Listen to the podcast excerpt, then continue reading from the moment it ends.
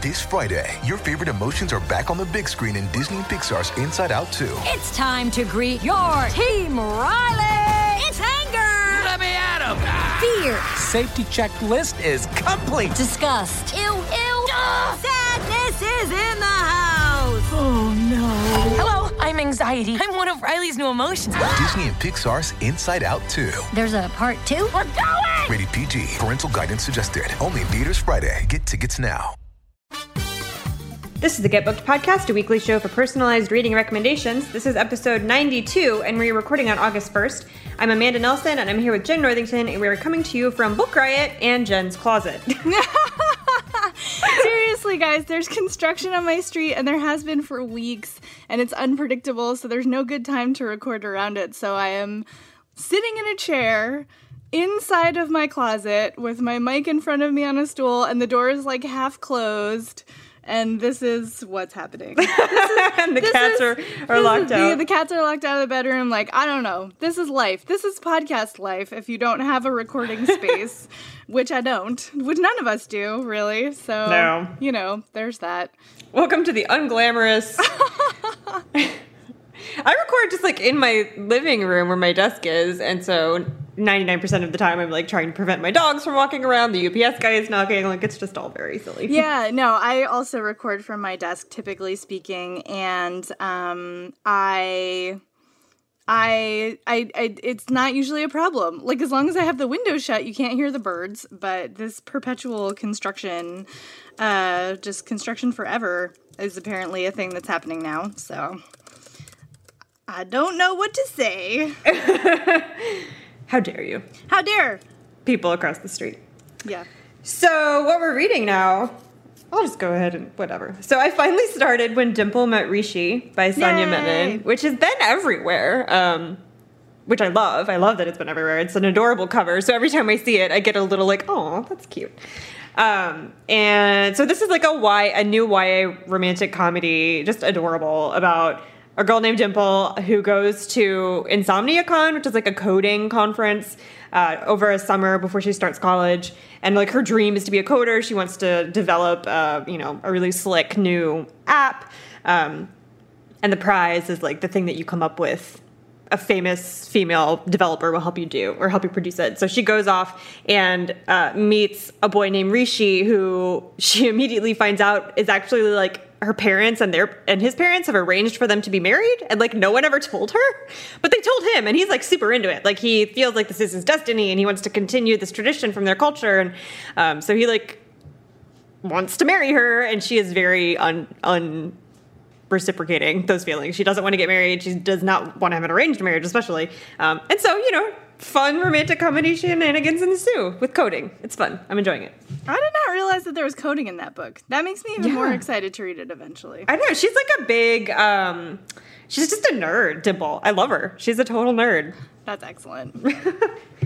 um, I am reading Cast in Shadow by Michelle Sagara, which is the first in a series that I am getting into. Actually, on the recommendation of Aliette de Bodard, who did uh, that special fantasy show with us. Um, and it's about a woman who is now she's a hawk, which is like police. She's a police in this sort of magical world. Um, and she grew up on the streets and was the victim of some like weird magic attack. She's got these weird tattoos on her that are like left over from this magic attack. And she's got magic, but she has to hide it. And now it's like seven years later and she's kind of grown up and the attacks are starting again and kids are dying and like she has to figure out what's going on and it's complicated and politics and there's like lion people and bird people and dragon people and people people and all kinds of stuff going on so yeah i'm enjoying it uh so that is cast in shadow by michelle sagara good times Heyo. All right, so how the show works. Like I mentioned before, this is a show for personalized reading recommendations. So you can email us your reading recommendation requests or drop them in the uh, form at the bottom of the show notes on the site. Um, they what am I saying? what what is a recommendation request? This is like if you've just read a book and you want something similar, or you hated it and you want something that's the opposite, or you need you need a gift idea for someone or something for your book club, anything like that. Any sort of situation where you need a book recommended to you and you can't think of anything and the internet is not helpful, you can send it to us. Um, sometimes we will email you back if your question is time sensitive. We don't think we're going to get to it in time, so keep an eye on your uh, inbox for that. Also, we are adding uh, maybe next week. I don't know. We'll see how it goes. Uh, potentially like a new feedback section to the show because y'all, after we put the show up, we get like tweets and comments and emails um, from the listeners suggesting their own books for people's questions that you know Jen and I didn't think of, or we didn't have time to because we limit ourselves to one selection per question. Um, and so we're gonna shoe in a new quick section where we mention those uh, follow up recommendations from the listeners because they're all like they're always really really great suggestions um, that we want people to have for additional reading purposes. So that is how the show works and things that you can look forward to.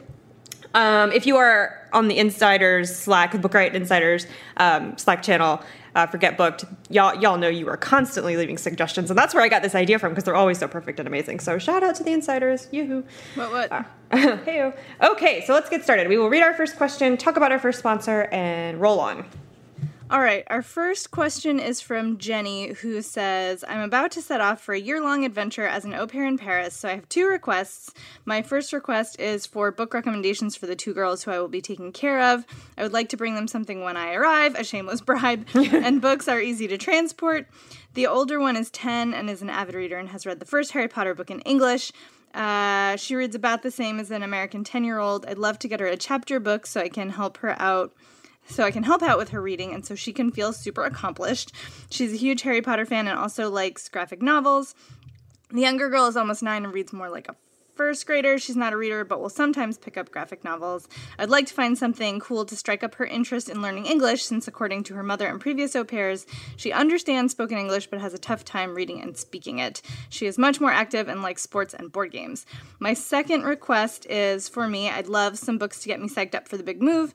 Ideally, a fish out of water story set in Paris, either fiction or nonfiction, is fine. All right, so before we give our picks for this, uh, we are going to tell you about our first sponsor, which is The Dark Net by Benjamin Percy. It is about, you might have heard of the dark net. There have been several books about it. Um, an anonymous and often shady area, get it, shady, uh, of the internet that exists sort of off the range of search engines, and you can only get there if you know where you're going. Well, now, an ancient darkness is gathering there as well. Uh, it's a force that is threatening to spread virally into the real world unless it can be stopped by members of a ragtag crew. Uh, it's set in modern day Portland, or present day Portland, rather and it's sort of a cracked mirror version of the digital landscape we already live in, plus some nightmares. Uh, so, if you are interested in techno thrillers, uh, interested in thinking about, you know, what evil might be lurking in the internet, because we're already pretty aware of that, I feel like. Hmm. And uh, yeah, and and but a sort of fantastical version of that you should pick up The Dark Net by Benjamin Percy. I cannot I was looking at this earlier and I was like, "Oh, it's like that episode of Buffy where there's a where where Willow scans a demon into the internet. Do you remember? Yes, that yes. episode. I was like, "Oh, hey, somebody read a book." Uh, so, you know, my interest is piqued. So again, that's The Dark Net by Benjamin Percy. Thanks so much for sponsoring the show. Any and all Buffy cops. I'm yes, here for. I'm here, here for it. Here for it. All right, so we split this question up. Uh, I took the Rex for the kids, and Jen took the one for the actual questioner. So I picked Roller Girl by Victoria Jamieson, which I think would be great for both girls, for a 10 year old and a 9 year old. Uh, it's a graphic novel, like a middle grade graphic novel. Um, and it's pretty easy reading, uh, but it is, as the title implies, about roller derby. So, especially the nine year old who's into sports and things like that, I think will super enjoy it. So, uh, the main character's name is Astrid. She's 12, and she's got that, she's got a best friend named Nicole, and you know, that typical like preteen friendship where they're inseparable and they do everything together. And so summer comes along and Astrid signs up for roller derby camp because she like sees a, a program or something um, about the sport. Uh, and she assumes that her best friend will come too and they're going to have a great summer. But Nicole, instead of doing that, signs up for ballet camp because that's what she wants to do. And she's going to ballet camp, a day camp with um, I don't remember her name. I think it's Rachel or Rebecca or something like that. A, a mean girl who basically is like bullied Astrid, and so Astrid feels very betrayed. She doesn't know how to really like operate in her day-to-day life without her best friend there because they've been inseparable for forever. So it is you know there's a lot of stuff in there about roller derby and you do learn the kind of ins and outs of that sport and how it works which i didn't know anything about. Like i didn't know how, how you score points or anything like that. Um, but it is also very much about like young girls and that thing that happens when you've you've had a best friend in elementary school and then you're growing up and you're getting a little bit older and you start to kind of grow apart or pursue different interests and and how to kind of navigate that. So that's pretty universal, I think, um, across languages and experiences. So yeah, so that's my pick, Roller Girl by Victoria Jamieson. For our asker, I picked Dud Avocado by Elaine Dundy. Um, Jenny mentioned that her favorite books are Grows in Brooklyn, Station 11, and The Bone Clocks, which is like not the easiest thing to match up for a book about Paris, I'm not gonna lie. but this is one of my favorite books that's set in Paris. It's sort of like a pre Bridget Jones, Bridget Jones. Um, it's also a classic. It's been issued by the New York Review of Books classic line, which is they're so beautiful and lovely.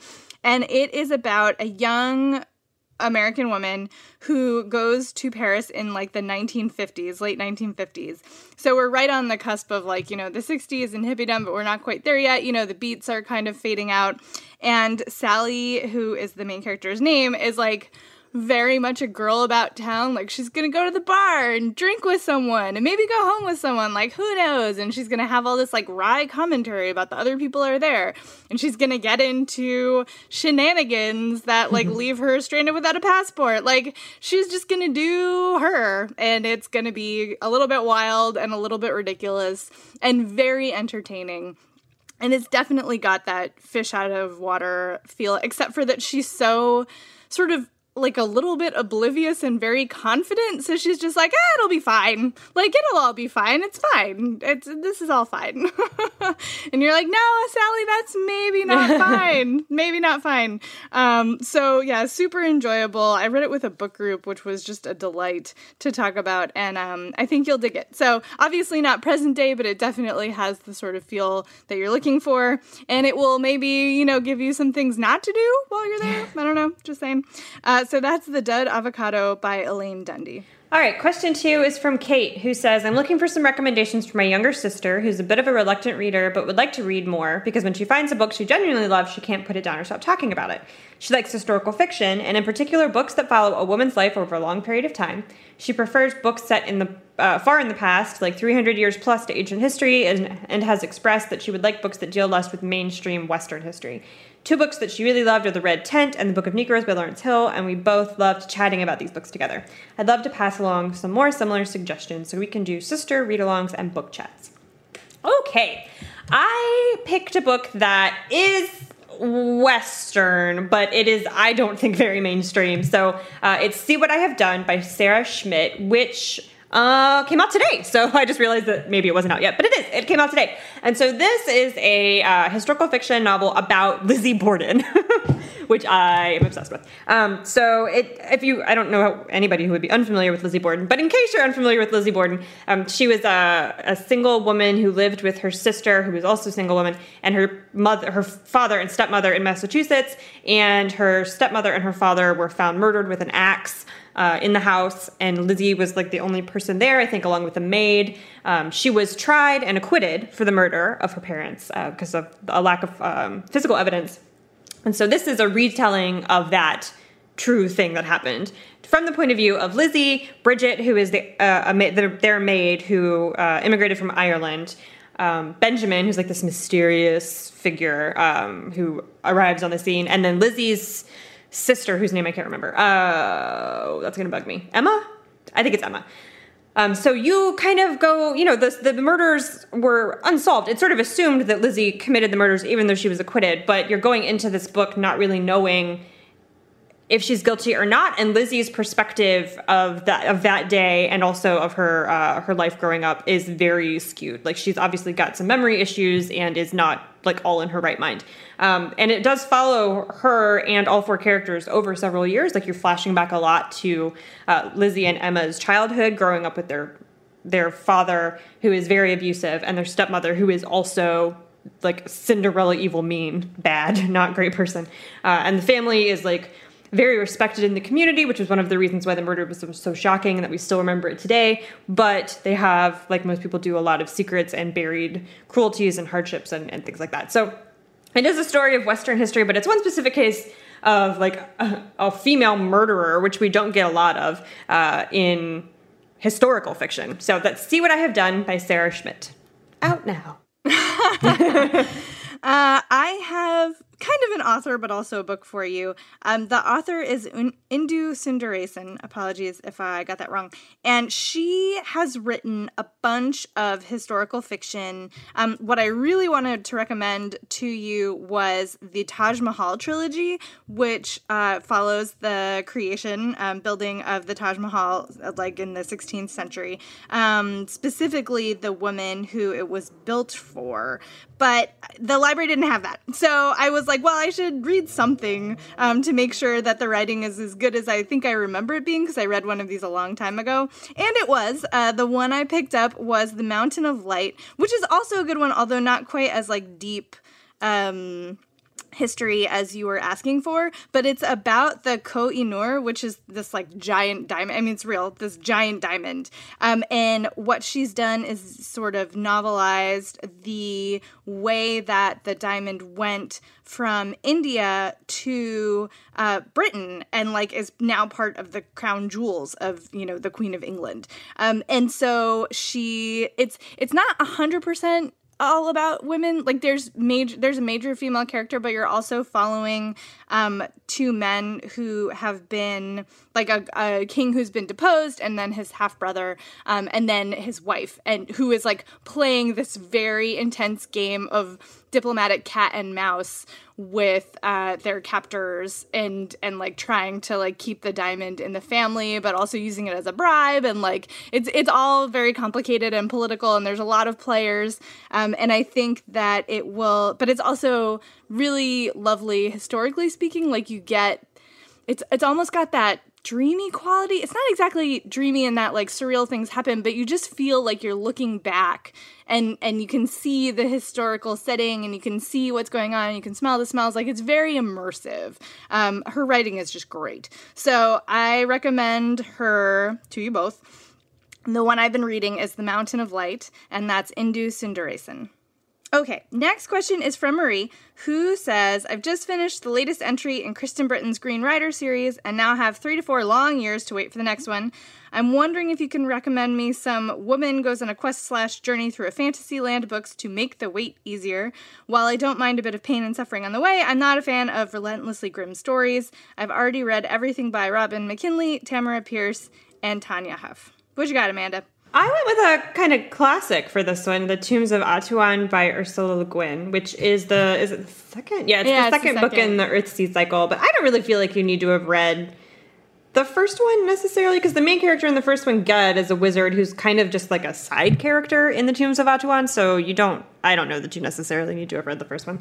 Um, maybe to get some of the like world stuff down, but even that isn't necessary, I don't think. Because this, as the name implies, takes place entirely underground in some tombs. So the main character, the the um, woman traveling through the fantasy land, who you're following here, his name is Tenar, and she is born was born on the night that a priestess in her community dies. So she, there it's, her community assumes that she is the reincarnation of this priestess.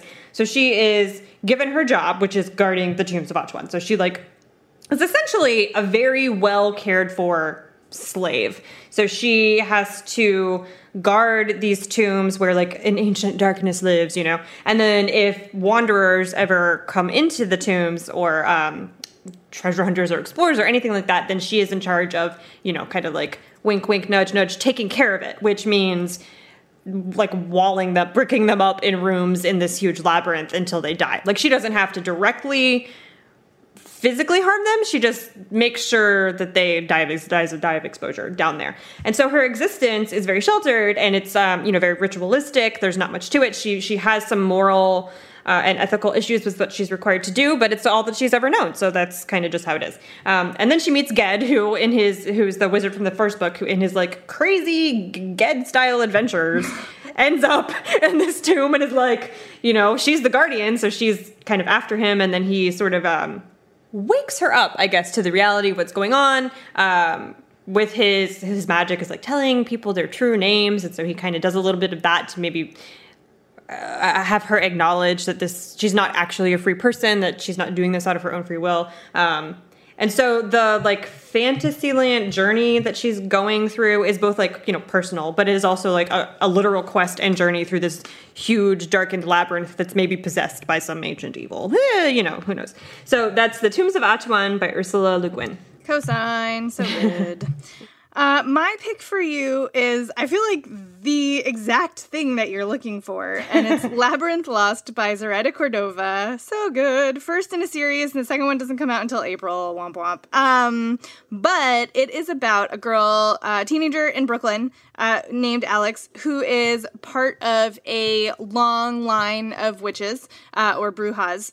They um they're like sort of kind of underground, but not even really that underground, like in Brooklyn. Like they're interacting with the world and they go to school. You know, she goes to school and she goes to the store where she gets her magical paraphernalia, and it's all like very normal.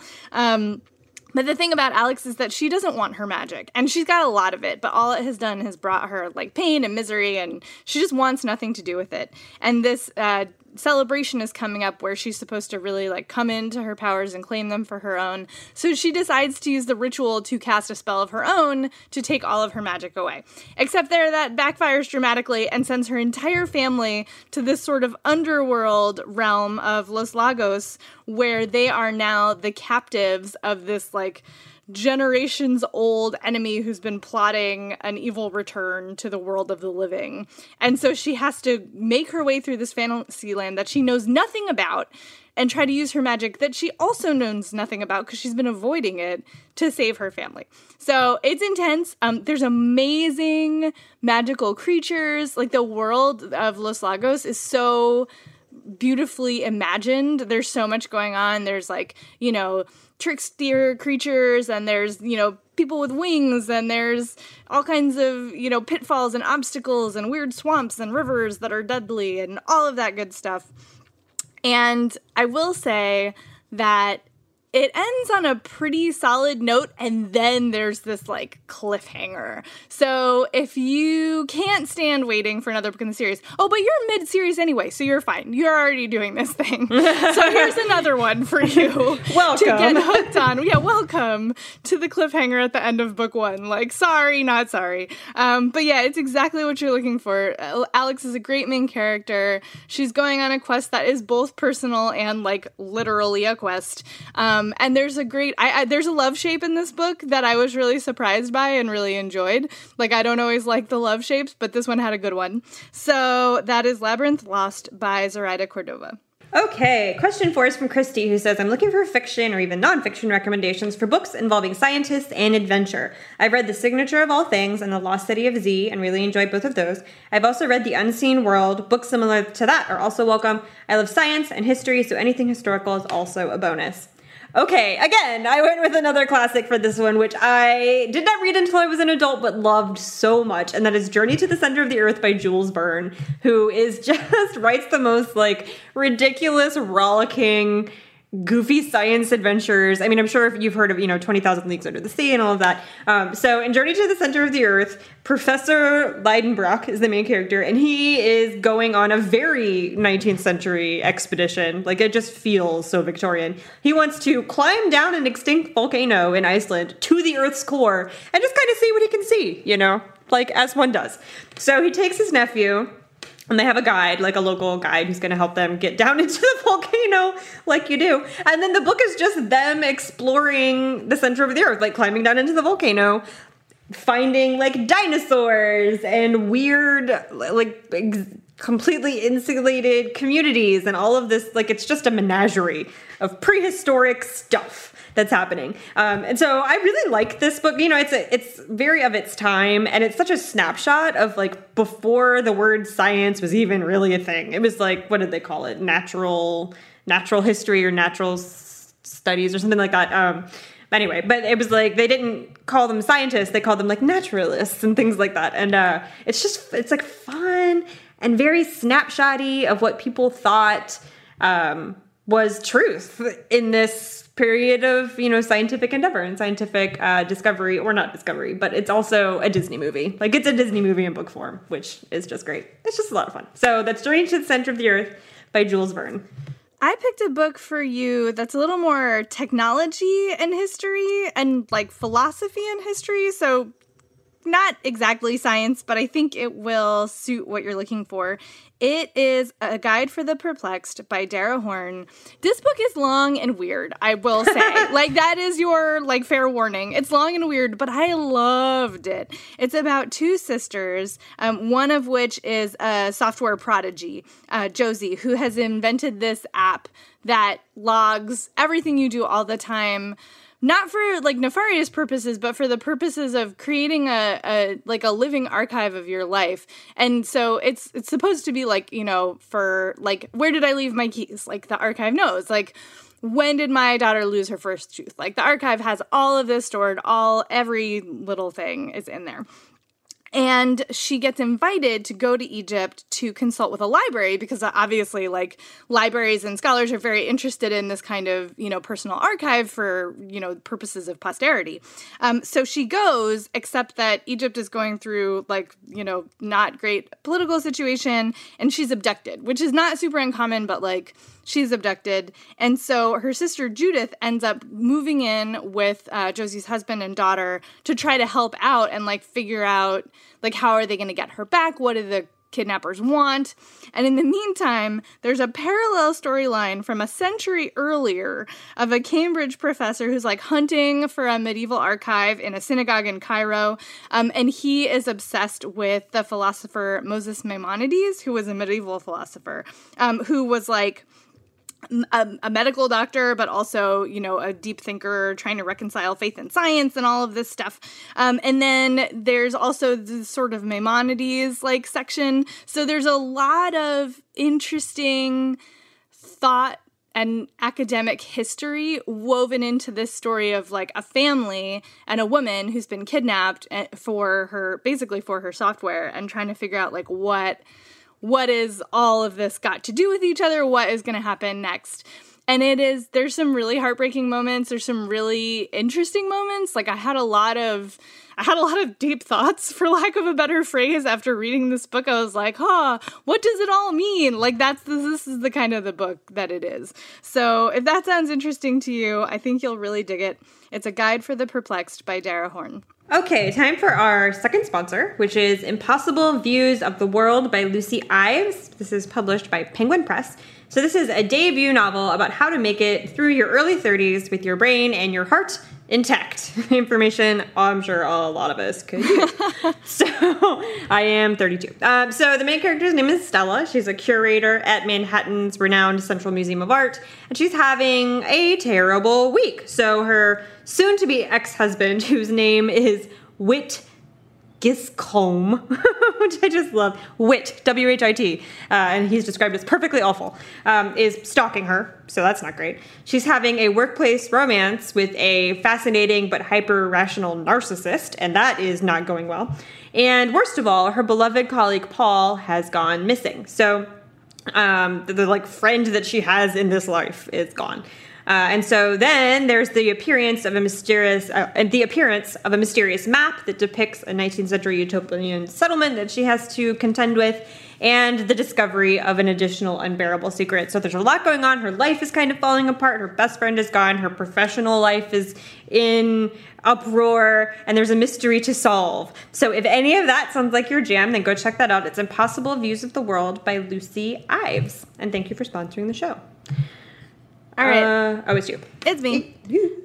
The next question is from Sarah, who says, My older brother is an enthusiastic reader and I read all the time. He still lives in our hometown in rural Wisconsin, and I live in Boston.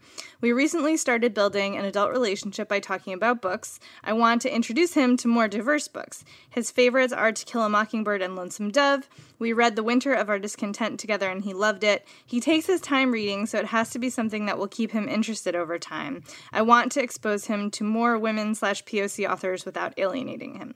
Well, so I'm going to use our last uh, use of Behold the Dreamers by Imbolo Mbue because I think this is perfect for you guys.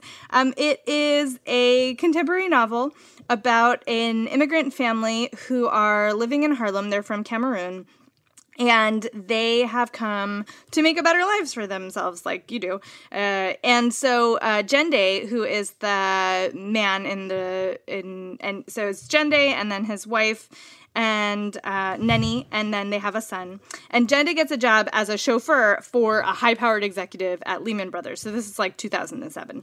And his wife gets, you know, some work at their summer home, and the two families get very intertwined together. And then the collapse happens, the financial collapse happens. In the meantime, Jende's visa is under review, and there's some concern that he will not get it uh, renewed and they will not be able to stay in America. And there's just, there's, it's one of those, I, I think the Steinbeck comparison is not unapt. Like it's a very, it's a very in depth look at people's lives and how they become intertwined through circumstances. And then also like how complicated life can be when you have, you know, like problems of you know residency and then also there's these financial problems and then there's these emotional problems that are just like coming out of the woodwork. Um, and it, it, yeah it's like a really amazing snapshot of the people's lives who she's portraying in this book. Uh, and and it's and it's an oprah pick so that's nice too. Um, ben i think it's because it, it has you know a white family and then an immigrant family there's a balance here. And it's not like cookie cutter. Nobody is a you know sort of a caricature of themselves. Like she really takes the time to build every character thoroughly. And whether or not you like any of them is kind of not the point.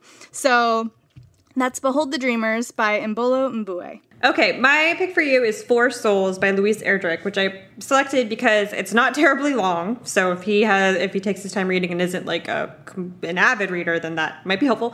Um, and also, it deals with some themes of racial injustice, like To Kill a Mockingbird does, but it also has that frontiery sort of pioneer feel of Lonesome Dove. Um, so I think it'll hit a couple of different things that he seems to enjoy. So it, you're following. It, also, it's it's like kind of Count of Monte Cristo-ish in that like deep slow burn revenge kind of tale. So you're following Fleur, who is the last member of a Native American tribe who's like the sole survivor of a small po- a smallpox outbreak. Um, and the last thing that she has that like connects her to her family and to her people is this land that was supposed to be left to her. It's these untouched forests that are on an island in the center of one of the Great Lakes. I don't remember which one.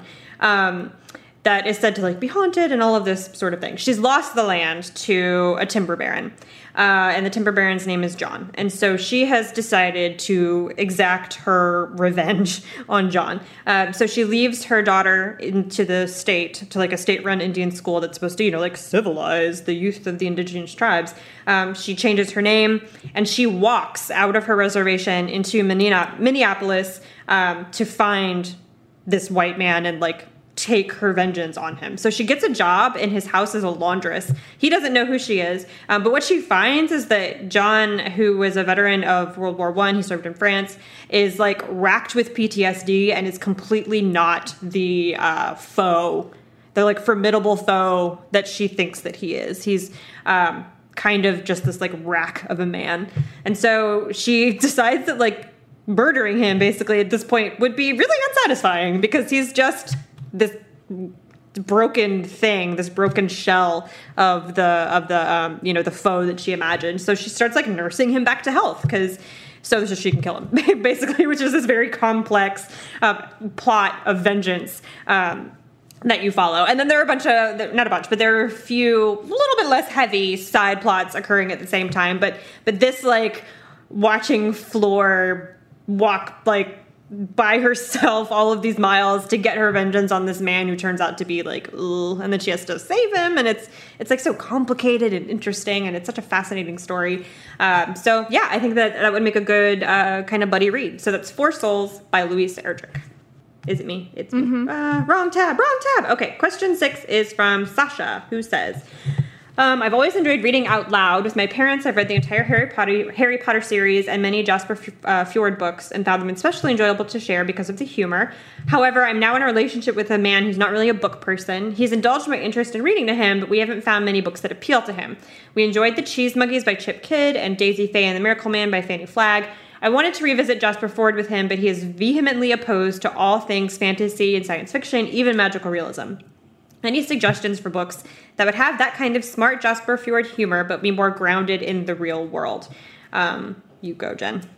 Yeah, so uh, this is where I picked a classic, taking a page from Amanda's book, uh, and it is Three Men in a Boat by Jerome K. Jerome which I actually first picked up because it was the inspiration for To Say Nothing of a Dog by Connie Willis, which does have like time travel and stuff, but Three Men in a Boat does not. Um, it is about three men, surprise, who are in a boat, also surprise.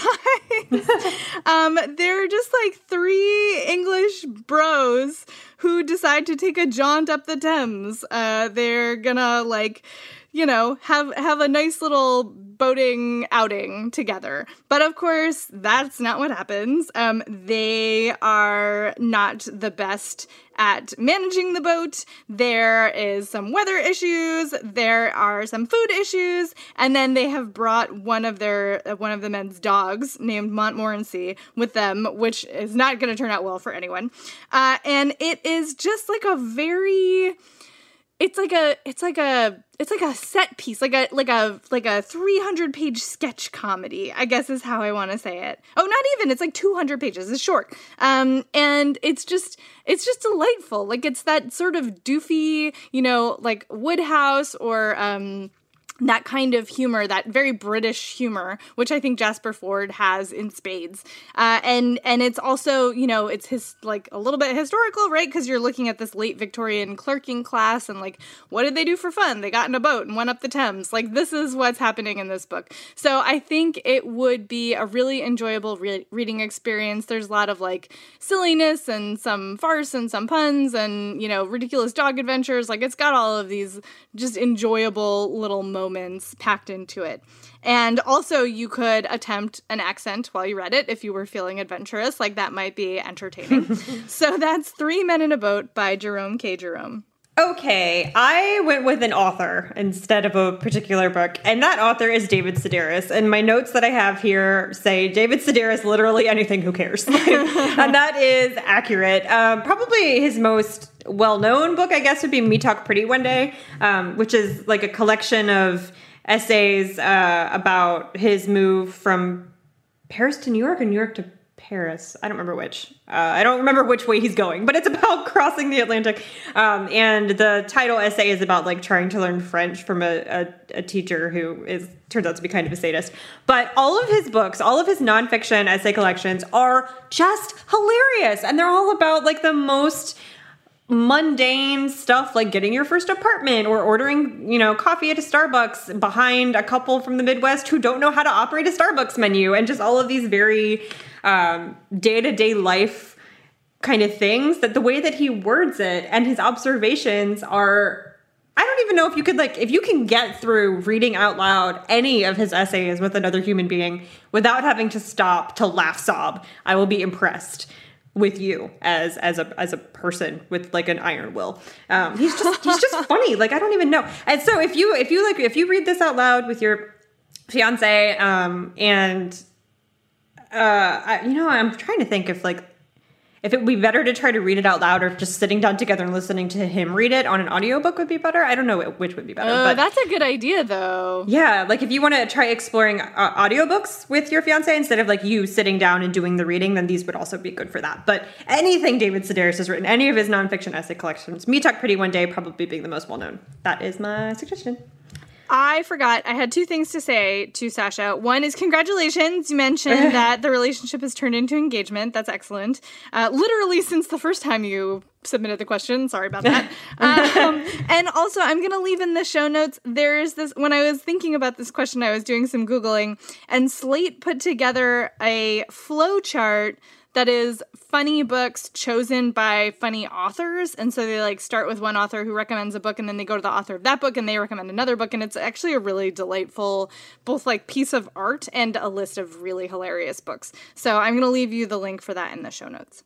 Okay, our next question is from Heidi, who says, I recently read Malinche, Malinche by Laura Esquivel. Sorry, in advance. Uh, and while I wasn't actually a big fan of it, her writing style just didn't do it for me. It left me hungry for more historical fiction that takes place in Mexico and Central America. I would love books that are pre Columbian, by which we have decided you mean pre Columbus, uh, preferably written by people who are Lat- Latinx and where the place slash culture is a character. Any suggestions would be greatly appreciated.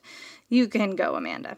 Okay, um, this is South America, not necessarily Central America, but whatever. Uh, so I went with Inés of My Soul, which is by Isabel Allende, and I hope that the pre-Columbian assumption that we're making here is correct because that's what, what I went with. It's the one that made the most sense to us when we were trying to figure it out. So, um, so Inés of My Soul is about shocker a woman named Inés who's born in uh, in Spain, poor. She's a seamstress, married. Uh, this is like the 16th century, kind of at the beginning of the Spanish conquest of all the you know the Americas. Um, she's married. Her husband is a little bit worthless. He goes off to the New World and leaves her there, and she kind of doesn't hear from him. He disappears, and she uses that disappearance as an excuse to to like hop, skip, and jump and get out of her situation and seek you know her own grand adventure. So she goes off ostensibly to air quotes find her husband uh, and ends up in Peru. She finds out that her husband is dead. He died in a battle. So she is now stranded in uh, Peru by herself and un- a widow um, with what is she supposed to do now? So she starts a love affair with a man named Pedro, who is a field marshal field marshal for Francisco Pizarro, and the two of them become this like power couple. Um, they he her lover Pedro his like dream is to become the conqueror of Chile, and so the two of them um, kind of set themselves up in this goal of building up Santiago, which is a new city, which of course exists now, and they go on to wage a horrible, bloody war against the indigenous Chileans. And so the book is both about that struggle between the Spanish conquerors in Chile and the indigenous peoples, and also about Inés, this like woman who goes off in search of her own adventure and ends up in this huge bloody mess uh, with someone that she loves, who is but who is kind of a psychopath a little bit. So um, I think that that is kind of exactly what you're looking for. I hope. And Isabel Allende is amazing. I love everything I've ever read by her. Um, and so yeah. That's my story. So it's Inés of My Soul by Isabel Allende. Oh, and it's translated by Margaret Sayers Peden. So this is a hard one. I I I was I like went looking for something new to read and I had a really hard time finding anything that took period or took place in the time period you wanted. That was also written by a Latino or Latina author. Um, and so I went with something that I read uh, that is pre Columbian, but not by a Latino specifically, um, it's Servant of the Underworld, which is the first in the Obsidian and Blood series by Aliette de Bodard. I did just mention her, didn't I? Um, she is of Asian heritage, um, and she has written about writing outside her own culture, specifically in the context of these books. And I'm going to leave a link to that in the show notes for you to review to decide if you want to look into it. But this is the first book in a series that takes place in. Okay, pre before I start talking about this, I apologize in advance. I am not going to get these names right. I'm so sorry. I'm doing my best. Um, but so Servant of the Underworld takes place in Tenochtitlan, which is the capital of the Aztecs, which is now right Mexico City or thereabouts. Um, so it takes place way back during the Aztec Empire, and it follows a high priest named Acatl, who he's basically like a Aztec priest detective. Like these are murder mysteries set in um, the Aztec capital, and also concerning the political structure of the capital. So there's like politics and backstabbing and whose side is who on and also like a lot of blood and and then there is an element of fantasy to them. So there's like there's like a bit bit of magic because the Aztec religion was um, deeply concerned with human sacrifice and blood and like the world of the dead versus the world of the living. So there's there's a bit of it's not like a hundred percent. It's not realistic historical fiction, but she did research, and you feel like you're getting a glimpse at the civilization that you know we don't have much literature about these days. So um, I think it might work for you. I think it might be an interesting read. Um, I've read the first one. I haven't read the whole series, but I really did enjoy the first one. And uh, yeah, so that's that's what I'm going with. So that's Servant of the Underworld by Aliette de Bodard. And oh, it's you. Yeah. Okay. Our last question is anonymous, and anonymous says, "I've recently finished an advanced degree and I'm starting my own business. Thanks to some major hits to my self confidence and some pretty significant imposter syndrome, I'm finding myself hesitant to move forward. I need to feel inspired. I need a major confidence boost, but I can't stay in self help books or anything that sounds like a self help book. I need to be inspired, not just told that I should be inspired or fed a bunch of woo woo. I hate Eat, Pray, Love with the passion, hotter than a thousand suns, if that helps. I'm open to fiction or nonfiction. Please help me find something to distract me from wondering who actually gave me a law degree and a license, and that will make me feel worthy. Okay, um, I went with a new release. I think it just came out in the US um, this year. Was it in July? Yeah, it just came out in the US in July. Um, and it's called Girl Up. It's by Laura Bates. And this is kind of a feminism 101 girl powery sort of nonfiction book. And the reason that I picked this is because I think uh, imposter syndrome is a very female feeling. Not to say that guys don't get imposter syndrome, but this feeling that it, this feeling that you don't belong in a professional space, despite the fact that you're qualified uh, and know what you're doing, seems, in my experience, to be uh, more common among women than among men.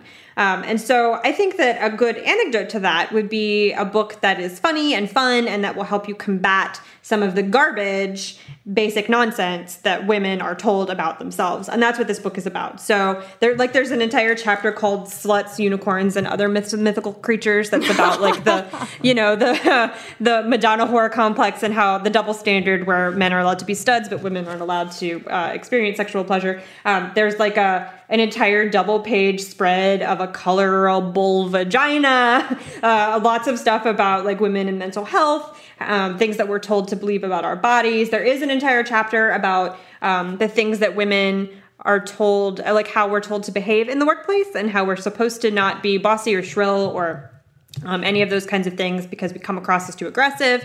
Um, when men do that and it's you know they're winners and they're go-getters and it's completely acceptable. Um, so if you are experiencing feelings of like you have all these qualifications you've gotten this advanced degree you know how to do the job but you don't feel like you're worthy that's probably not real right? Like that's probably not um, based on the facts of your qualifications. It's how women are often told to feel about our um, place in the workplace quote unquote and like whether or not we deserve to have a seat at these very professional at these like prof- professional high power tables when very i mean obviously you do. You've done the thing. You started your own business. You have an advanced degree. So um, i think maybe you know taking a sharpie to a double spread vagina on a page and reading about how women kick butt and the things that we've been told about how we don't are trash might be a little bit helpful. So that's girl up by laura bates. And we're assuming that this asker is female although I just realized we don't know for sure, but that's okay. Um, that book is awesome. So my pick for you is Grit by Angela Duckworth, which is all about how it's not necessarily the most talented people who make it big. It's the people who have the most grit or persistence, which I find a super helpful concept because like talent, I mean, it's just such such a moving target. Like sometimes like you feel like you have it and sometimes you feel like you don't and you like what is the yardstick? It's just crazy. Um and that to me is one of the things that feed into imposter syndrome at least in my own experience and so, uh, this idea that it's not like, you know, you're born with this innate ability to do the thing. Like, no, you just keep going. You keep trying. You, you, you put in the work. You put in the time, um, which you, again, clearly have done because you have a law degree and a license. Like, you put in the work to get there. You did that thing. Like, you have done that thing. You persisted and now you've got those things. Um, so you do, you know, belong there. And, uh, and so, but it's, uh, Angela Duckworth is a psychologist. Um, and so she is is looking at like parents and athletes and students and business people and all of these different people, and as well as her own life as the daughter of scientists, uh, to look at how persistence and determination can change your life and make your career. It's not that you need some kind of crazy, like prodigious talent to make it big. Like, no, you just need to stick with it, which it sounds like is a message that might be helpful for you right now. So that is Grit by Angela Duckworth. And that's our show. Huzzah! yeah, you get to leave the closet now. I know. It's warm in here. I'm not going to lie. Like, it is warm in this closet. All right, we'll wrap up fast. So, okay, so thanks for listening. Please go leave us a rating and a review on Apple Podcasts. Thank you so much to our sponsors for sponsoring the show. You can find us on social media. I'm at I'm Amanda Nelson on Instagram. Jen, where are you? yeah, you can find me on Tumblr. It's jenirl.tumblr.com, Jen with two N's. If you have any additional suggestions for any of these questioners, just let us know. You can send them to us on Twitter or in the comment section of um, the post for the show, um, or, or leave Facebook comments, whatever. And we will mention them next week. And we will talk to y'all later.